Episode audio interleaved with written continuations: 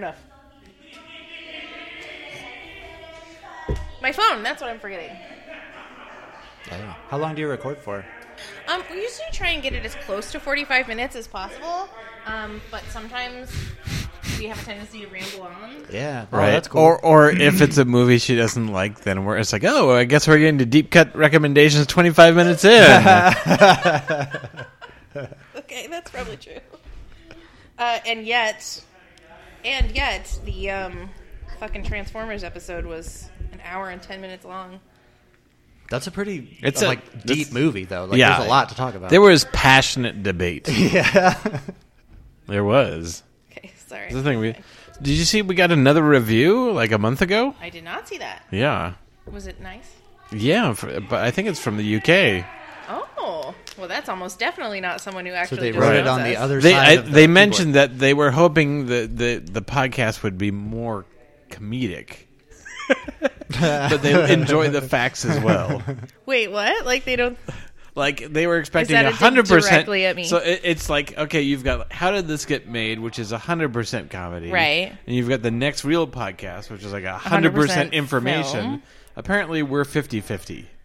We are 50-50. That is the goal. I mean, yes. You're a filmmaker. Right. So, Buck, we're really going to lean on you for the comedy. This time. Well, hey. That's a goofy movie. They said hopefully they have more funny guests. Oh, nice. Not that the guests are not funny, but they would bring more funny. Hmm. Okay. You want me to find the review? I do. I want to hear specifically what's been said. I know, right? Because if they were like, I wish it was a little bit more filmmaker-y, then I feel like that would be more relevant to you. Uh-huh. We don't like the girl. That's what we're saying. Yeah, I know, right? Likes it. He likes it. This comes from wait a minute. This is 3 days ago. Okay. From Sweden. I'll check it. That's not their name. That's where the origin. They love comedy in Sweden. Oh, and then this lists like the. Okay, so in May, Love It definitely deserves more recognition. That one was from Great Britain. Oh, thank you, Great Britain. You're right, we do. What a wide-reaching audience. Yeah. So 5 stars, professional and interesting. I was looking professional and interesting, not funny. Right. Yeah, right. I was looking for a Flophouse, but with 80s movies. So Flophouse must be a podcast, because it's capitalized. And found most excellent. There is one comedian in this team, and that makes it really hard to make jokes. So what we get is more of an in-depth discussion and way more factoids. This makes for an excellent listening, but maybe season 2 could be about more bad they're good movies. Yeah, but people got that covered. Right. People have that covered. With an extra comedian thrown in for some tag team chuckles. Also, would have personally liked to see Aliens included as essential 80s, but maybe that's just me. We talked about doing 80. We actually scheduled Aliens and then had to reschedule it. Yeah. But it's on the agenda. Yeah. All right. It's all right. But we got our 5 stars, so... That's all that matters. And it's from Sweden. That's exciting. Yeah.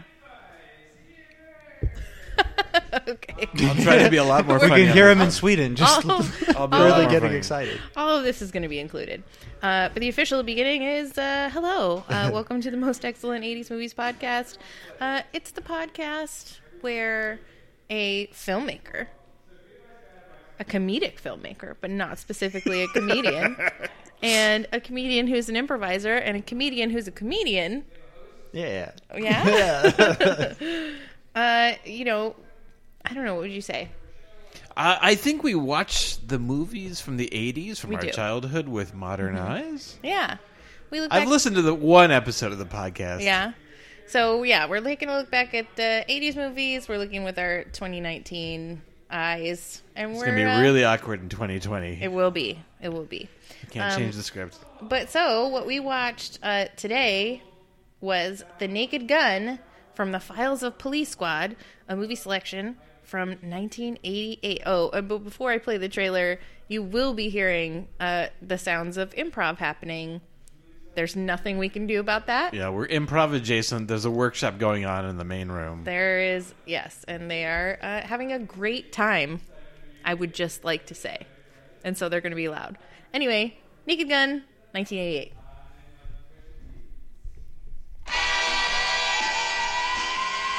In this city, there's crime on every street, but one man has seen enough. He's Lieutenant Frank Drebin. Whatever scum did this, not one man on this force will rest for 1 minute until he's behind bars. Now let's grab a bite to eat. He's a good cop who's having a bad day. His best friend... Oh, everyone should have a friend like you. ...is in a coma. As soon as Nordberg is better, he's welcome back at Police Squad. But I wouldn't wait until the last minute to fill out those organ donor cards. His girlfriend asked him to look her up. Nice beaver. Thank you. I just had it stuffed. Let me help you with that. And his city is in the hands of a master criminal with a sinister plan. I must kill the queen. How can any police story contain this much action? This much romance? I like cops. Or this much baseball? Starring Leslie Nielsen, a cop who's always on the alert. Mikhail Gorbachev. I knew it. Queen Elizabeth, everyone's favorite queen. Priscilla Presley, a woman who really cooks. How hot and wet do you like it? Ricardo Montalban. Kevin. Frank. You're both right. George Kennedy, the partner with an appetite for danger. O.J. Simpson, as you've never seen him before. And Reggie Jackson in his first dramatic role. In a movie so big, it had to be filmed in color. The Naked Gun, from the files of Police Squad. See you then.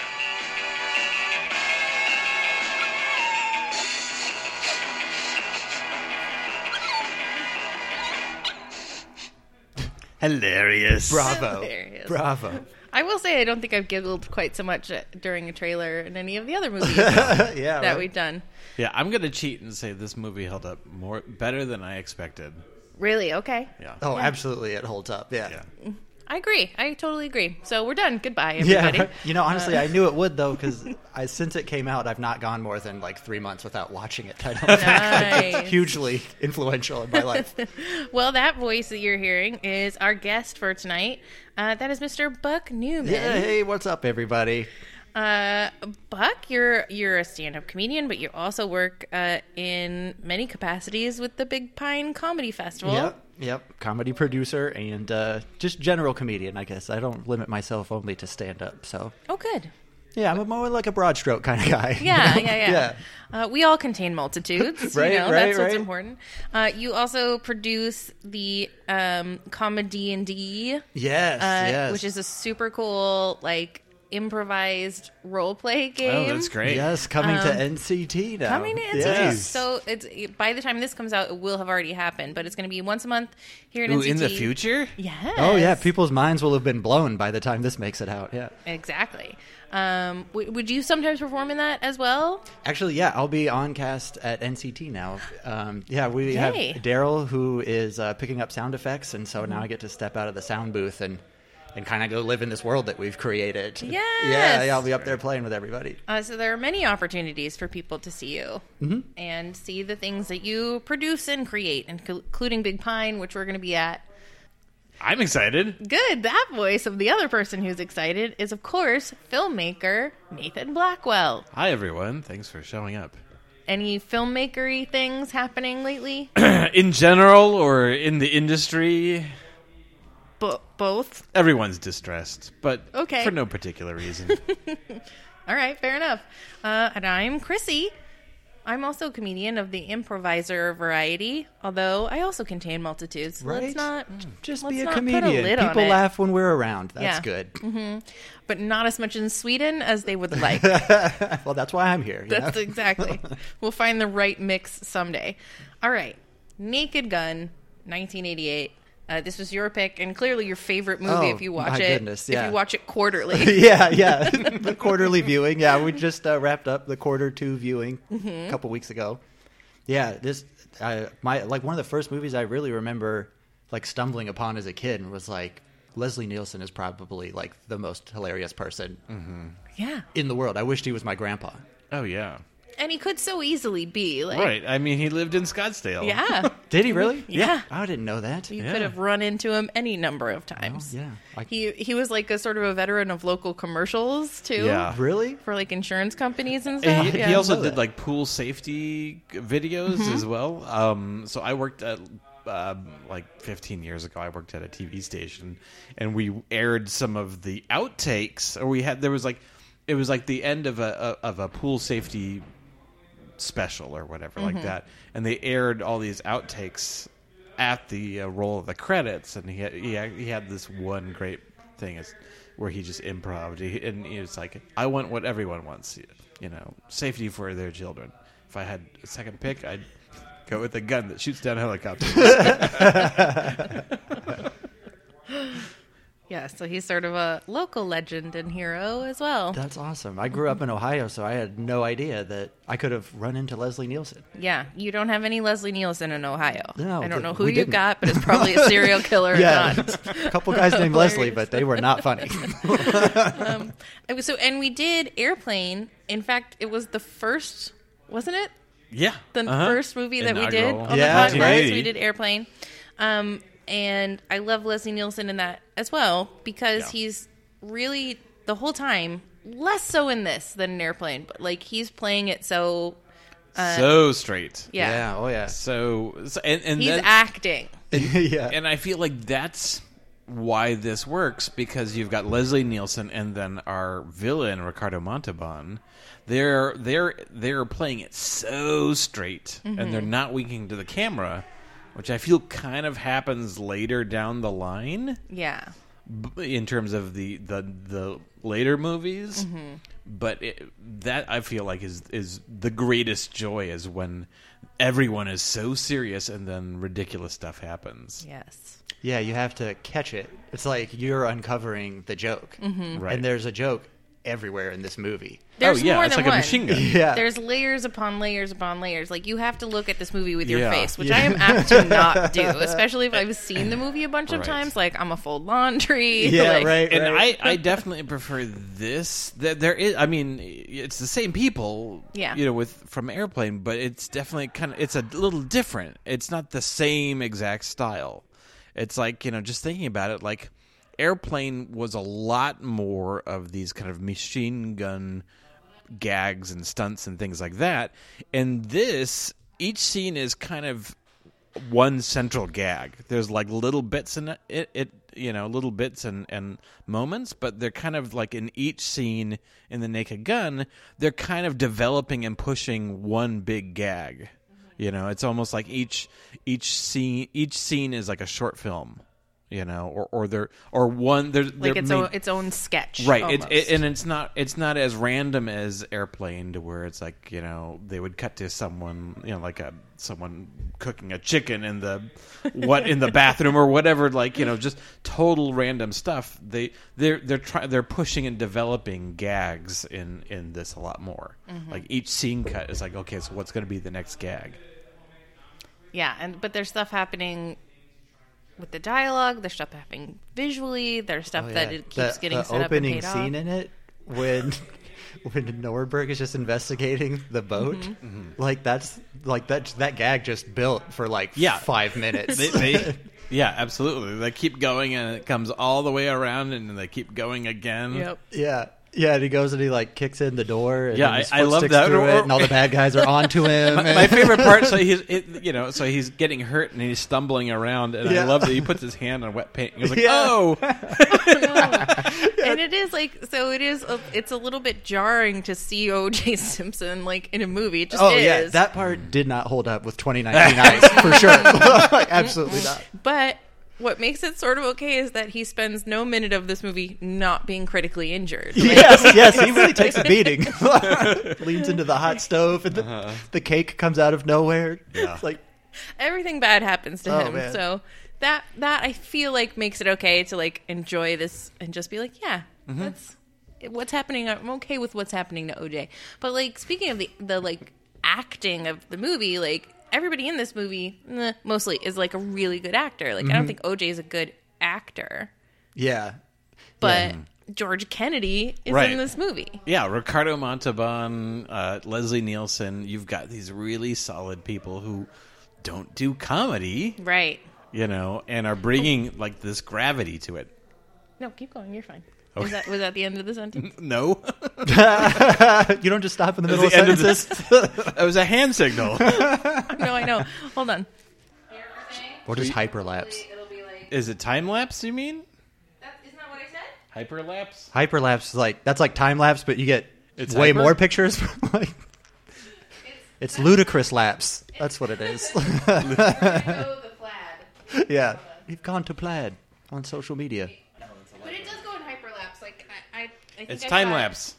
No, but it's called hyperlapse. I'm not making it's that hyperlapse up. TM. Like, it's yeah. their trademark. But it's way, way faster than normal time lapse, I feel like. Like, it's really fast. Like, there's like a you regular video. You can set time lapse to different speeds. Yeah. You can set hyperlapse to 30 frames per second. Listen, filmmaker, if you really show me how to use my iPad properly, all right, I will yield to your expertise. Okay. So, with Airplane, they were kind of, you know, parodying like these ensemble, you know, serious movies, like, you know, these disaster films mm-hmm. where everyone's stuck in a tower and it's a, you know, it's like, oh, look, there's Frank Sinatra. Oh, it's Paul Newman, you know. And then in this, they're really kind of, so this is based off of Police Squad, a TV show that they did for like 6 episodes. Mm-hmm. And it's, which itself was kind of based off of like the procedural cop shows from like the 70s. Right. And so this is kind of an extension of that. It's kind of a movie version of a TV cop show from the 70s. And mm-hmm. you get that kind of in its DNA. It's constantly kind of busting out of that, you know? Yeah. And I kind of love how crazy it gets. Do you have like any favorite bits? Well, yeah. I mean, honestly, every time the movie ends, I just stand up and shout bravo and clap profusely. Like, there's no bad part of this movie for me. Do I do that for any? Do you do that for any movie? Stand up and clap and say bravo? I've done it for The Naked Gun and Pacific Rim 2 specifically. Oh. Yes, it was just so good. I was ready for the third one right away. But I think I've clapped at the end of stuff like that I've seen at like Alamo or something that was like a replay. Right. Like I think mm-hmm. clapped at the end when we went to see Princess Bride. Oh, sure. Yeah, it's fun to do, you know? It is especially fun to do. There's other people around. They get into it. You know what? The filmmakers appreciate that. Yeah. That's a good tip. Yeah. I think my favorite part, I don't know. Actually, so I kind of liked like all of the real subtle stuff. Mm-hmm. Like I look for that now because I've Me seen too. It so many times. The dry stuff. I'm trying to find something I've never caught before. And probably the, like, I guess the most obvious joke that I really loved is how they would throw the bloopers up at that baseball game at the end. And it's like the 7th inning stretch, mm-hmm. and they're like, oh my God, at the 7th inning stretch, they're going to kill the queen, and mm-hmm. we got to delay it. And like just that whole thing of Frank is like impersonating the umpire, and he's like frisking people like on their way to the bases. That baseball scene was just wall-to-wall hilarious. Yeah, I definitely love like the drier stuff, the like underplayed stuff, the things that kind of come out of character versus like the stuff that was in a lot more in Airplane, which is kind of like these weird random what-if spoofy moments that we think of as spoof movies, you know? Mm-hmm. Like there's like really that. Just like there's like 3 types of like comedy that they're kind of going with, like, with, because it's still kind of a shotgun, but there's kind of like genre convention comedy of stuff that we see like in like police movies, police TV shows, and film noir, right. and you know, any kind of drama. You know, exactly. I think those were my favorite moments too. Is when he's having those noir monologues and the dialogue is. And so how did I even get here? In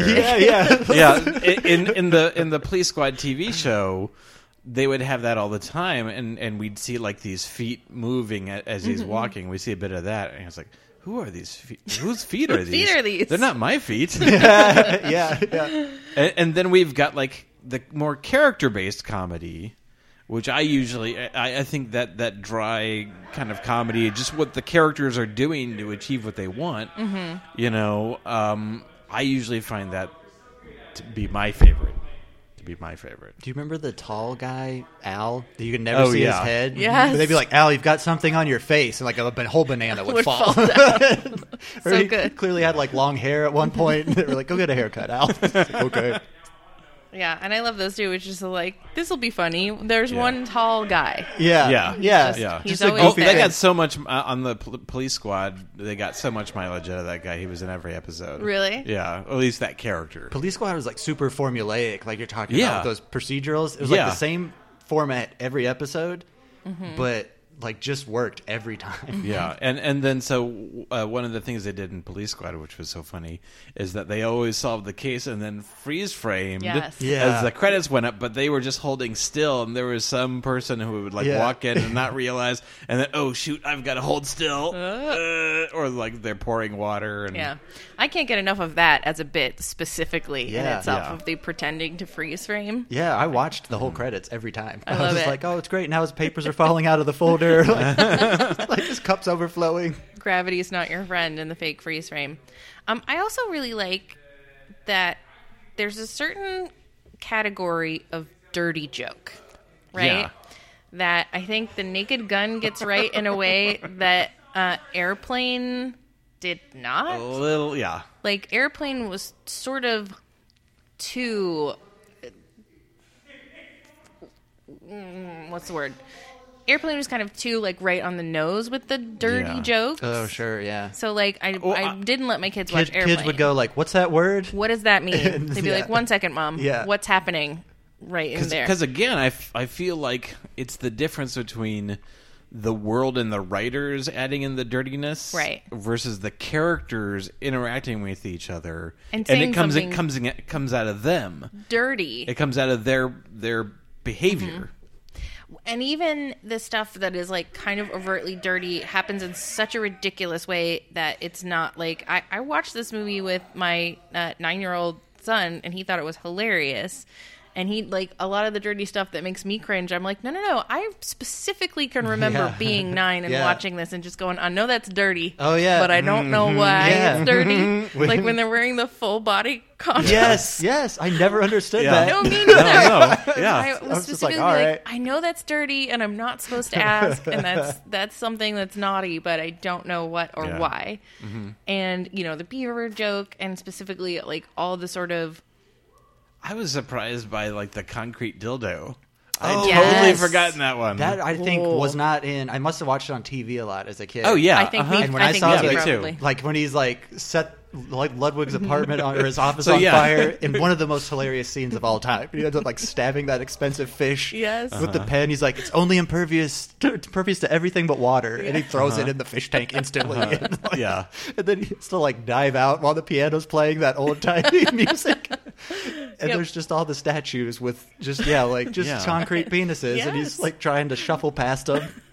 Yeah. There's a lot more just, you know, again, just the building of gags. Mm-hmm. They're taking a gag and they're developing it and they're building it. Even like all that. I think there goes a whole scene where he's got like a concrete dick in his hand, and it's like it's still not dirty in the gross way. Yeah. It's dirty in that way that's fun when you're a kid to be like, that's a penis. Or did that he ends up like bursting into a strange woman's. Yeah, as she's on, and like, so he's climbing outside her window trying to escape from the fire he accidentally created. Mm-hmm. For safety, he holds onto this statue, and he happens to grab onto a male phallus, which breaks right off. Yeah. And then he staggers into a woman who's undressing, and he's staggering around dazed, and he's holding this giant penis, this concrete penis, and he grabs her boobs, right? Yes, because it was alternating men and women in the statues. So it's like boobs, and they just trying to not touch the boobs, and that's when I think every Naked Gun had a scene where like he was at the grocery store, just like without looking, feeling for cantaloupes, or. But it doesn't feel icky either, because he's not being icky. Like he's not. He's being completely inept. Yeah. And again, he's playing it so straight, and he's playing it so earnest. So when he screws up, it feels even more hilarious because of this context. And I think that's. you know, there's so much fretting these days about, like, how do we get away with that joke? Well, how about like this? Oh, yeah. How about like this? Yeah. Just have like a noble, dirty heart and you'll be fine. It's innocent enough. No one's getting hurt here. Yeah. And when he realizes he makes a mistake, he's embarrassed. Yep. I think one of the important things to comedy is having characters with dignity. Yeah. You know, I think that's like John Cleese in like A Fish Called Wanda. Mm-hmm. Like you had these bigger characters and then you had to have like a normal character who can get embarrassed and mm-hmm. who can like fret about the normal stuff that we would. Yeah, that's like the humanity of all of it that I think makes comedy great. Is like it's okay to make mistakes and just learn from that. Absolutely. And even like Priscilla Presley... Not a good actor, but she's so earnest and sweet. Yeah, she's just wholesome. Yeah, and you're just rooting for her. I assumed that was Elvis's daughter, like until I was about 25. Oh, then I found out what Elvis really was. It's like, oh wow, that's not what I expected. Yeah, mm-hmm. But I thought she was great, and she and her performance was great, and she was just like this sweet, sweet lady, Mm-hmm. And I really sweet lady. You know, you remember when she like when Frank came home and his door was ajar and he like has to clear the apartment. He's doing backflips and shit, and then he goes in there and it's like, okay, so Jane Priscilla Presley has like broken into his home. This whole movie takes place over, I think, like a couple of days. Yes, I did want to talk about that. It's quite a love story. Uh-huh. And she broke into his house and is wearing his clothes and cooking a roast, which takes a very long time. And he's not alarmed in the slightest. I've known this woman for a day. But their dating montage is, I think that's my favorite part. Because they go through an entire lifetime's worth of relationship things in a couple of days, mm-hmm. and like wreak some major havoc as they enjoy themselves. But what a great montage! Like, what a great way to show us instead of telling us these people have just like immediately fallen in love and they've done all the things that you do. By lunch. And that's the end of the bit too. Is she's like, oh that. Today has just been wonderful. Yeah. Wait, what? Well, and her whole thing was Vincent Ludwig, the villain, you know, he was basically like, why don't you, this guy likes you, Frank likes you, why don't you go date that guy and get information? Because I know that I'm trying to murder the queen. Yep. You know, that's like a work thing. She's like, go seduce this guy. Mm-hmm. Yep. In the most innocent, charming way. And I never even picked up on that as a kid. Like, as an adult, those were my 2019 eyes. I was like, what a sinister...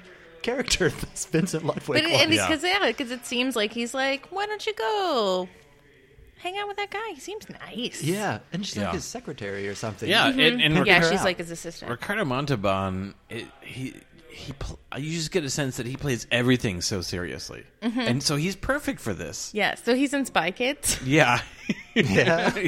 I've seen all the Spy Kids movies. He's in most of them, and he plays that really serious too. Yeah, he.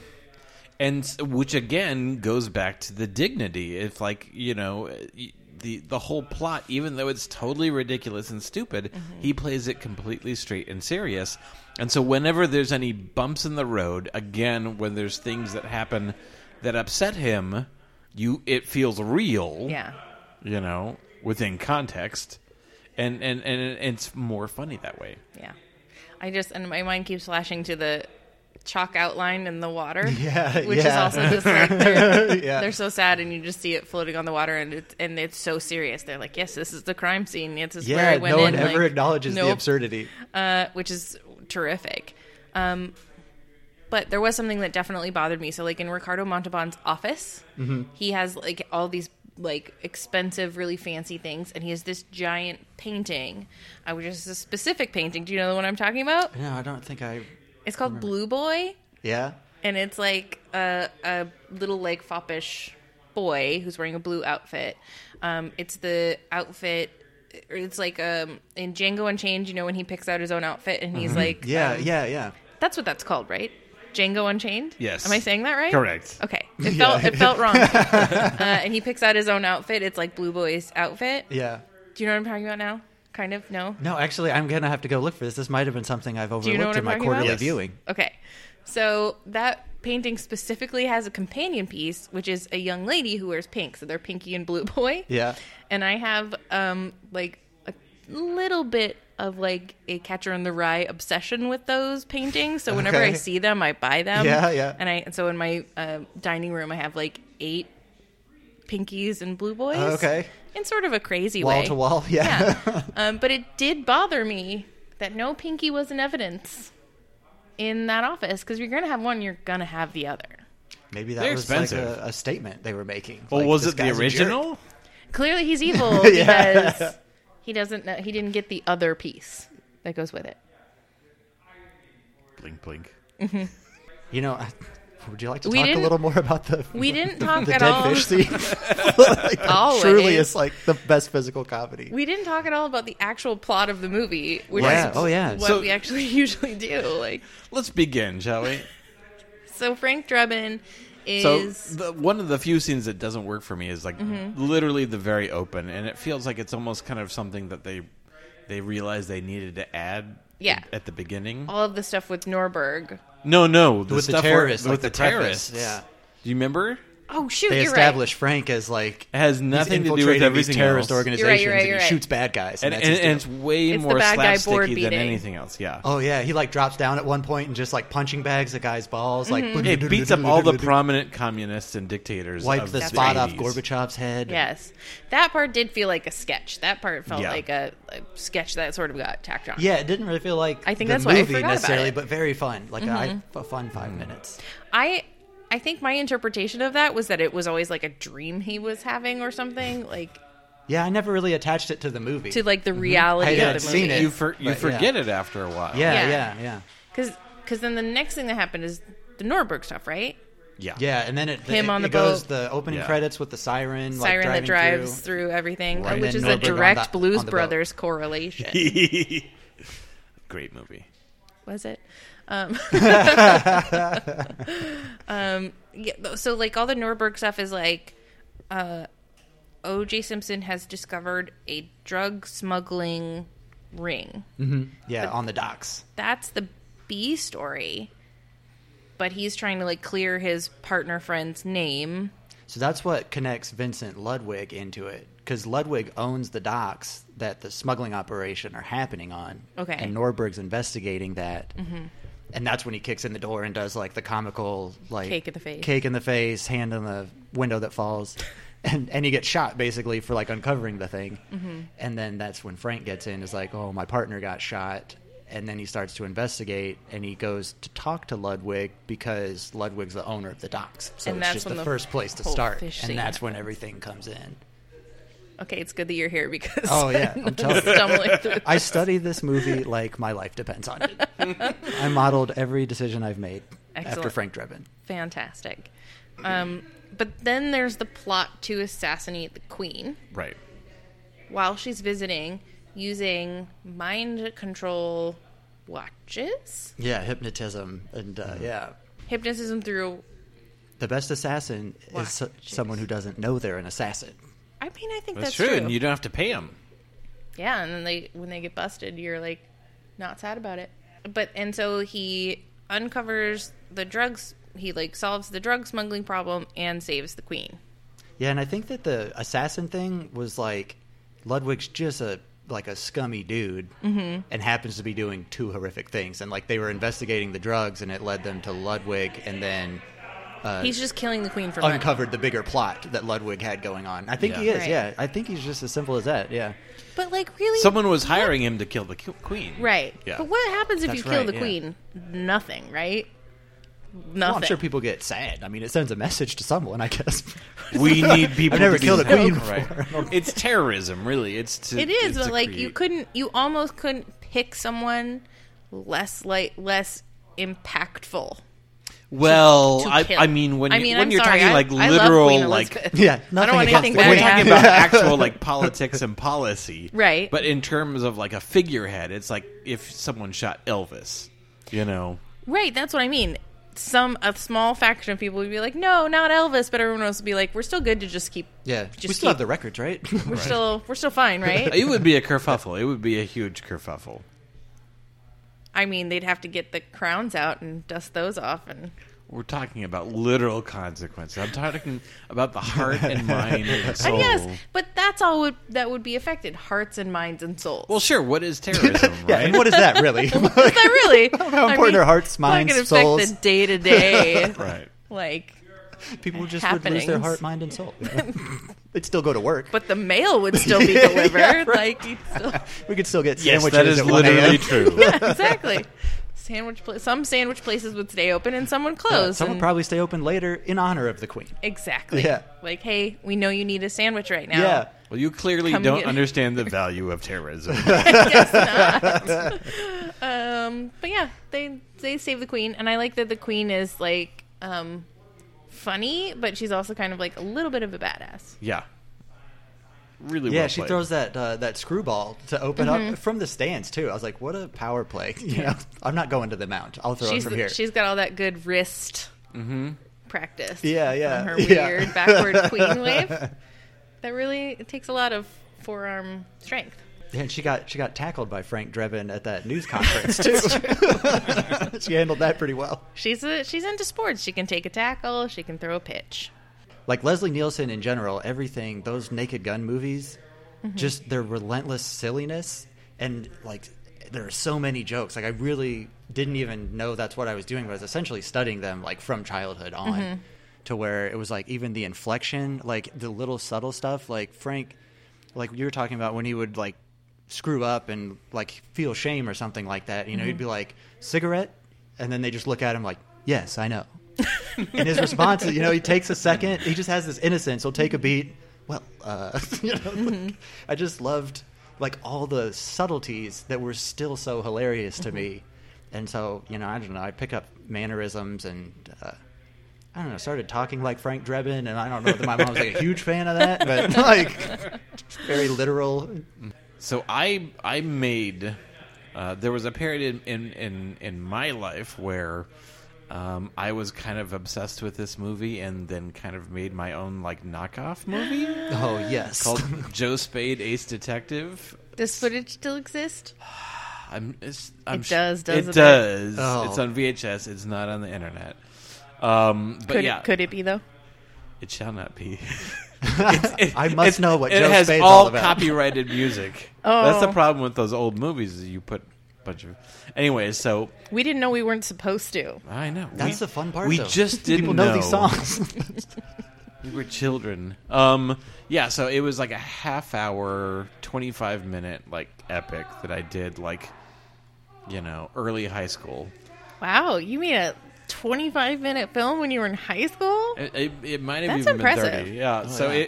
It was like an ensemble piece, but it was basically solving like. But I was I played Joe Spade myself, and not entirely like Frank Drebin, but it was in that kind of style, that vein, that ensemble. You know, kind of a crime to be solved, going to different people and interviewing them and trying to put the clues together and just being clueless. I love it. So, that's what I would cast you as, some sort of detective. Some sort of clueless detective, yeah. But who like really thought he was doing a good job. Yeah. So that was one of those movies that I remember showing to like my first audience that I didn't know the audience and like getting a positive reaction out of it. And it was just like fellow students like in high school. And just kind of being kind of a light switch in me, like, oh my God, like other people can like my stuff? Like, that's weird, you know? Oh, that feels so good. And then we even shot a sequel, but it was so overblown. It was like so out of control. Like that's what sequels are supposed to be. Joe Spade gets a sequel. There's a budget. You know? It flew. On, we tried to top ourselves too much that we made something that couldn't be finished. It was just too much. So I've got like hours of footage. It's your unfinished opus. Exactly. Yeah, and it's for the best. I love that. Well, but I can sort of see like the bones of that character in a lot of the characters that you write, right? Like that sort of confident incompetence of Captain Sunstrike, like it's there. Yeah, I love it. I felt like I watched this movie a lot when I was a kid, but for some reason I always felt like, ooh, like I like that, but it's not for me. Like I don't think I could do. It, and I like watching it, but I don't think I could do that style of comedy. Like I think the comedy that I write. would all end up being like more in the like very serious, like if you're listening to the noir dialogue, then you'll notice that I'm saying some pretty weird things right now. Yeah. but not necessarily, like, I don't think I think in terms of, like, sight gags. Oh, I think almost exclusively. Like, my brain is very similar to a cartoon. Uh-huh. Like, you know, in fact, in the cartoons, when they'll, like, have the thought bubble and it's, uh-huh. like, older cartoons, like, dancing around a pole or something. Yeah. Like, that's what it's like for me all the time. Yeah, and I think my mom was just, like, super frustrated with these movies influencing me with just a general lack of taking things seriously. Yeah. For my entire life. But acting really serious. Oh, yeah. I would just do the goofiest thing. And it was like any situation. Like, my mom used to teach a science-based field trip, basically, like, to middle school kids. Mm-hmm. About the time that I was in middle school. And so she had this big inflatable planetarium, and she would teach us about the constellations. That's rad. She worked, yeah, it was such a cool thing. And I got to go to it, and then I was like, well, this is my mom, and I don't take stuff serious anyway. I've been thrown out of a lot of classrooms at this point. And so I just started making a bunch of jokes about Uranus and asking questions about it. And so, you know, I didn't even necessarily tell anyone that was my mom. I was just nice. Uh-huh. But, you know, so that's kind of was like me as a kid, and I think it directly comes from, yeah, the just relentless watching of The Naked Gun. Yeah, probably. You imprinted your brain. Yeah, you need to have, like, a physical comedy... I don't know, like, I do a lot of pie stuff. Like, I'm a big fan of, like, I made a sketch a couple years back, and it was just, I had this big, like, opus of, like, and then you'll hit a pie in his face, and then he'll hit you with a pie, and we just covered this country club in pie. Oh. Like, well, the country club is where you want to do most of your pie work. I was, yeah, very surprised. The golf pro was on board. We pied the golf pro. Nice. Just tore the place up, but it was great. I carry rubber chicken around more than you would guess. At 35 years old, you know, not here to judge. It's I don't know, just it's fun to just we'll only judge you when you leave. Yeah, you're welcome to. You know, I know people do it, but I have a good time. Wonderful. Well, that's so great. Are you going to give it a 10, like on a scale of 1 to 10? So 1 being Young Guns. No, I think like 10 being Young Guns too. I didn't give it a 1. It was pretty low. Might have given it a 1. I think it was like a 2 or 3. Okay. So, like, Young Guns being the worst, and... how many Young Guns would you... How many Young Guns? I was usually trying to think of something, like, physical from the movie, like on a scale of 1... Concrete dildos. To 10 concrete dildos. 1 concrete dildo to 10 concrete boobs. On that scale. Yeah. How many would you handle? It's not even clear which is good or bad. I would just give it 10 all of each. Good, yeah. Even numbers are boobs. Odd numbers are penises. Yeah. What do you think? Are you one of those there is no such thing as a 10 people? Oh, absolutely not. This movie, I would give 10 tens to this movie. 10 tens. That's not an option. Yeah. Then I'll give as many tens as I'm allowed to give. Are there other movies that you would give the same amount of credit to, also tens in your... Well, as far as formative years, the stuff that I was way into was, like The Naked Gun, huge fan of Ace Ventura. Of course. And that's also another of my son's favorites. So. Yeah. Fantastic. So I'm doing the right thing, guys. All of the, like, yeah, and I loved, like, Jim Carrey's, like, a lot more rubbery. Like, it was just kind of, like, stiff in The Naked Gun, but, like, he's the opposite. Approaches. Like, yeah, Jim Carrey is the opposite because he is the physical. Yeah. Like, his body is the comedy. Yeah. And yeah, you couldn't duplicate it. Yeah. You could say a joke from The Naked Gun and people would laugh. Right. But, yeah, those were probably the two most influential movies, I think. Okay, I would give both 10. All right. And the sequels. I'll give all the sequels 10s. Really? All? And, you know, the 33 and a third is the one that shouldn't get a 10, in my opinion. Uh-huh. But that scene at the Oscars at the end where he impersonates Phil Donahue and they do the dancing montage. Yes. And then he ends up, like, he gets, like, dizzy and he falls into the orchestra and he's stuck in a tuba. And they're like, James Earl Jones comes out. Yep. And they're like, what the hell is that? He's like, that looks like Phil Donahue throwing up in a tuba. Like, people don't even acknowledge. Like, one of the best jokes in The Naked Gun is at the end when Frank saves the day and he pulls off his umpire's mask. Mm-hmm. And he had impersonated the opera singer that did the national anthem. Yes. Mm-hmm. And then immediately went back and had to get back on the field and had to impersonate the umpire. And then he starts doing all this crazy shit as an umpire. Reveals himself, and everyone's like, hey, it's Frank Drebin. And the guy stands up in the crowd. It's Enrico Palazzo. You know? I just love it. I mean, that's pretty great.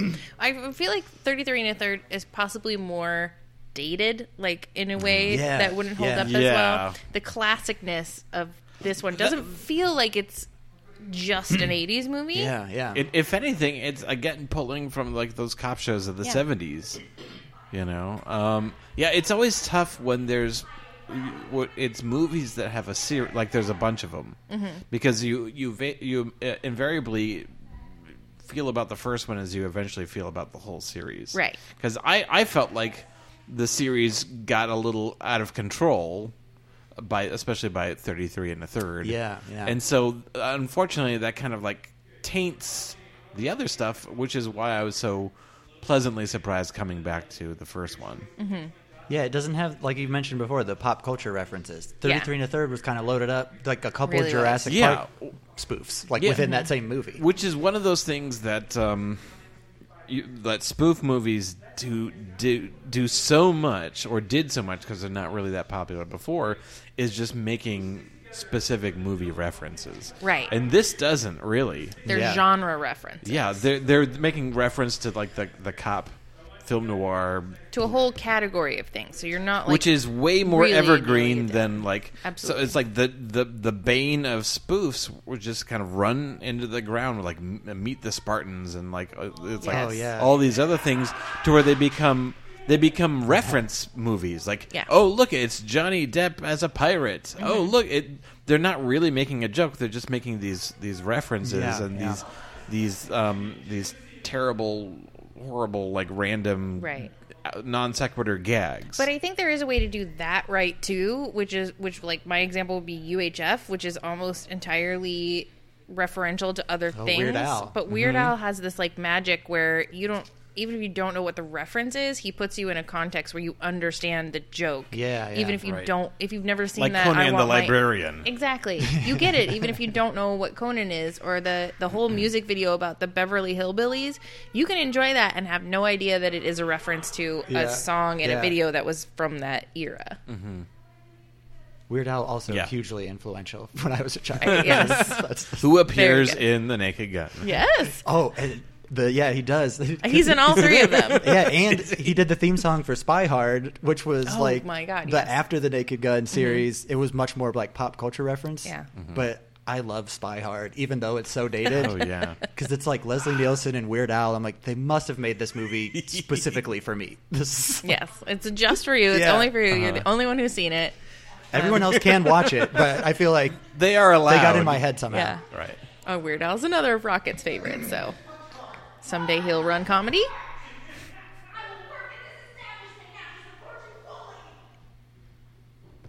I mean, that was a major scene happening. It's like somebody's just had a big breakthrough out front. The Swedish listeners are out front. Yes. Okay, so we got a 5-star. What do you think? What do you think rating-wise? So I'm going to give it. My gut says a 7. Which is for the movie that you made your first TV would Joe Spade give it a 7? Joe Spade would give it an 8. There's definitely some stuff that doesn't. 7 is still a positive, right? You know? So there's a lot that still holds up. There's but again, they throw so much spaghetti at the wall, not everything hits. But you know, I had a totally great experience revisiting this movie, but my gut says 7. Okay, I think that's fair. It's been too long, but my heart is more in the Police Squad TV show. Okay, like that leans in even harder. Mm-hmm. Like, but I haven't seen that in 20 years. So but yet I still remember like some of these bits and things like that. So maybe that doesn't hold up as well. I have a quarterly viewing of the entire series. So do you watch them together, the Police Squad, then Naked Gun, or do you alternate? I try to space them out, honestly, so there's like an equal dose of Frank Drebin. Oh, that's good. And how do the people in your life feel about this? Well, my wife's, are they happy about it? They've come very to terms. Understanding, / at work sometimes. She's like, oh, is this what's happening? All right, I'm going to go out. I'll be back in 2 hours. I think that I'm going to go just a slightly higher, Nathan, and I think I'm going to give it an 8 because I definitely really enjoyed watching it. I giggled and laughed out loud, which sometimes when you watch a comedy that you've seen so many times, you would enjoy it, but you don't laugh out loud. Like, you don't audibly giggle. But I definitely got some chuckles out of this one. So I'll give it an 8, maybe an 8.5. I'm not going to land on either. I'll be fluid about my rating. And so what about a deep cut recommendation? Yeah. Well, I already mentioned Spy Hard a little bit, which would be a good deep cut if you're a big fan. But because it's later, I'll say I'll just go Zucker Brothers, and Leslie Nielsen's not in it. But Val Kilmer used to be very funny in the mid-'80s. He did used to be, right? Didn't he? And he kind of grew out of that. But didn't we remember that, you guys? Yeah. And so I would say my deep cut is Top Secret. Love it. Which is also Zucker Brothers and just as goofy. And they really focused a lot in that one. It's like a, it's actually like they're spoofing Elvis films and I think spy movies is what that one really was. And they did a lot of really interesting like filming stuff. Like they filmed a scene in reverse. They just had a bunch of cool-looking stuff. There's an underwater fight scene in it that's like super fun to watch, and they had a nice sight gag where they were trying to infiltrate this evil East German base, and they had to dress up like a cow. Who else is in that? Who are the other? That's a good question. Val Kilmer. I can picture the cover of the box of the VHS. There really wasn't another big name that I can recall. I can't see the faces. Yeah, 80s Val Kilmer was really something special. Like Real Genius is such a good movie. I love that movie. He was so charming at one time. Yeah. At one time, right? That like tombstone version of Val Kilmer. The Ghost in the Darkness came out. In there somewhere. This guy's a killer. Right? Yeah. What about you, Nathan?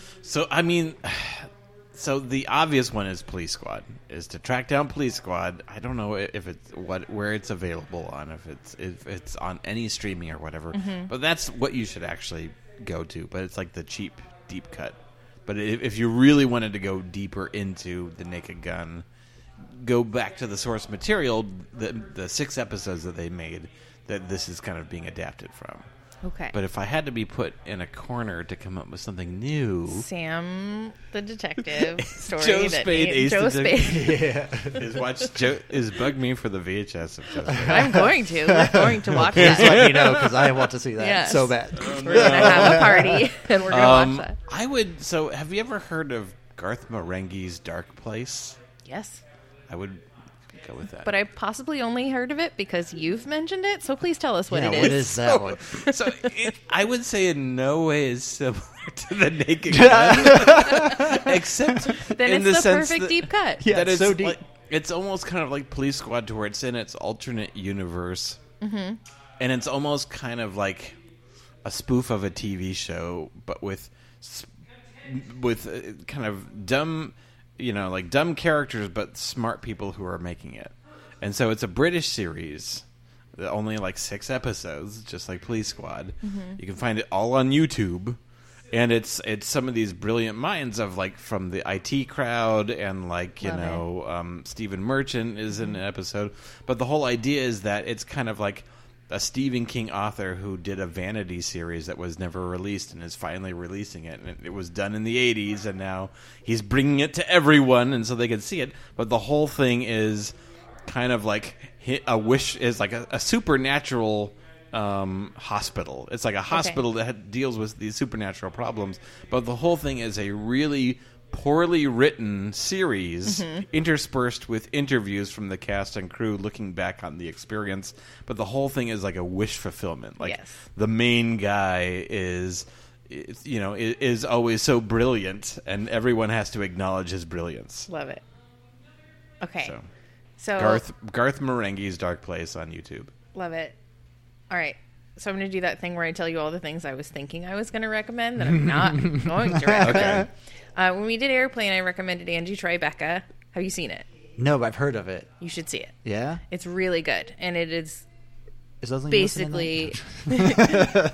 It's Rashida Jones. Okay, yeah. And it's produced and created by Steve Carell and his wife, Nancy Wall. Yeah, Nancy Walls. Yeah. Mm-hmm. And so it is this, but modern. Okay. Yeah, and I think I really love it because, like, the Frank Drebin character gets to be a woman, and, like, there's all this funny stuff where she has a baby, but she's in a coma, and she's, like, doesn't know if it's hers. She's all like, I'm not sure that that's my baby, and all this stuff. But I've already recommended that. I was going to recommend...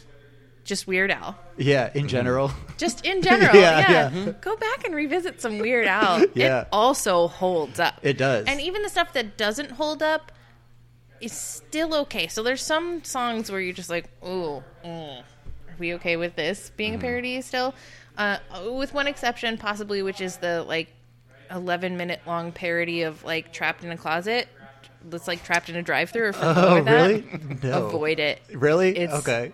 It hurts. Because Trapped in a Closet took a while to get through. Uh-huh. It's the same deal. The Weird Al parody of it is equally, it's almost like he was like, no, I can do this. No, I can do this. And it'll be as uncomfortable as the original. So uncomfortable, yeah. No good. And then I was like, I'm going to recommend Cool Hand Luke because of George Kennedy. And, that's a cool movie, yeah. It is. Yeah. That's a really good movie. But now, because of what you said, I think I'm going to recommend What We Do in the Shadows, which is... Oh, the vampire movie? The vampire movie. Yes, I've seen that.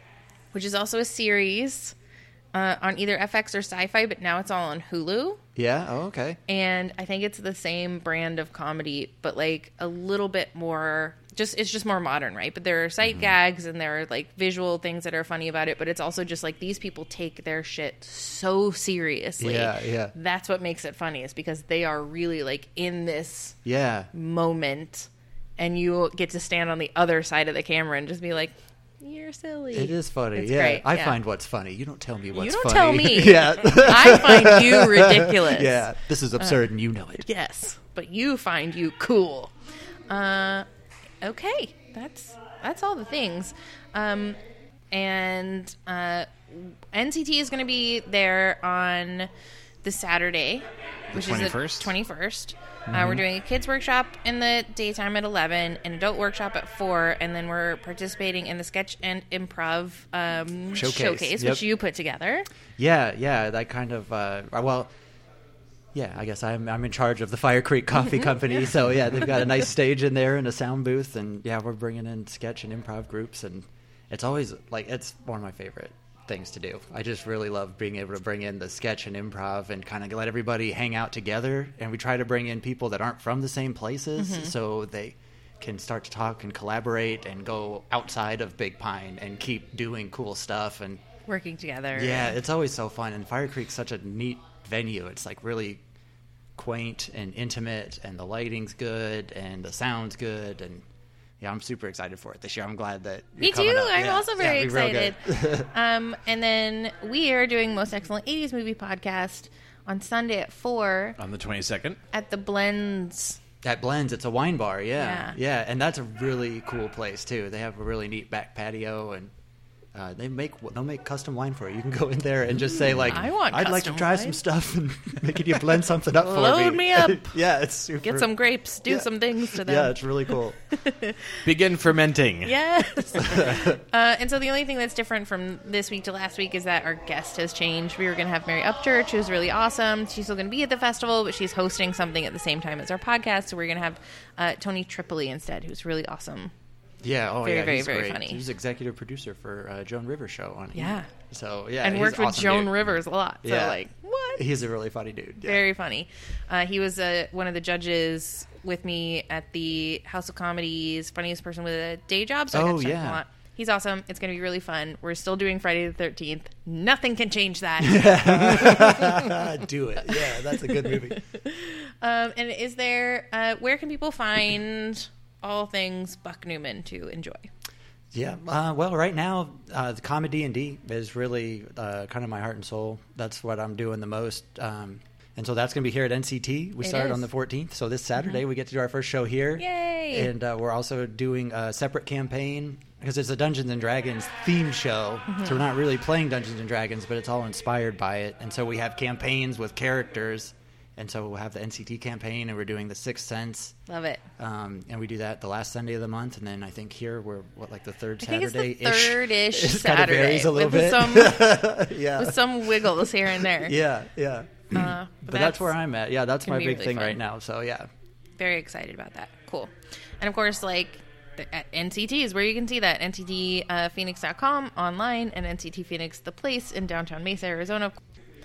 Nathan, where can everybody find all of your stuff? SquishyStudios.com. That's where you can see a bunch of our short films. There's links to Voyage Trekkers. That's got its own website, but there's you can click on it. Squishy Studios. Which would be a solid recommendation if you like The Naked Gun. Like you could watch Voyage Trekkers and see the footprints there. Okay, so thank you for listening. Please be Swedish and give us. Wait, were they Swedish? Yeah, that's who people from Sweden, right? You should exclude that part. Why? They give us a 5-star review, and we also never made a reference to the origin of the Swedish. I did. Things. I'm leaving all that in. What? All the beginning stuff? The preamble. Yeah. Yeah. Definitely. But you were kind of slaggish. I was not at all. Yeah. That was gentle, good-natured ribbing. Didn't you feel? It felt good to me, but I'm not Swedish, so it's really not for me to say. I don't know. Okay. I'd do a safe version. But a safe version? It's up to you. Ultimately, it is. I edit this podcast. You won't even know. Right. You'll never know. Thank you so much for listening. Like, rate, review, thumbs up. Give us all of the things. Tell a friend. Tell a neighbor. Tell someone. We really do appreciate the reviews. Really. And, we don't have any reviews from France. So, hey, French people. Give us a shout out. The Dutch, they like a good time. I want to hear from some Dutch people. I want to hear from all of the different countries. In most, America. All of the different countries in America. Please let us know how you feel. So thanks for listening to the Most Excellent 80s Movies podcast. Please keep our motto in mind. Be excellent to each other. And I must kill the queen.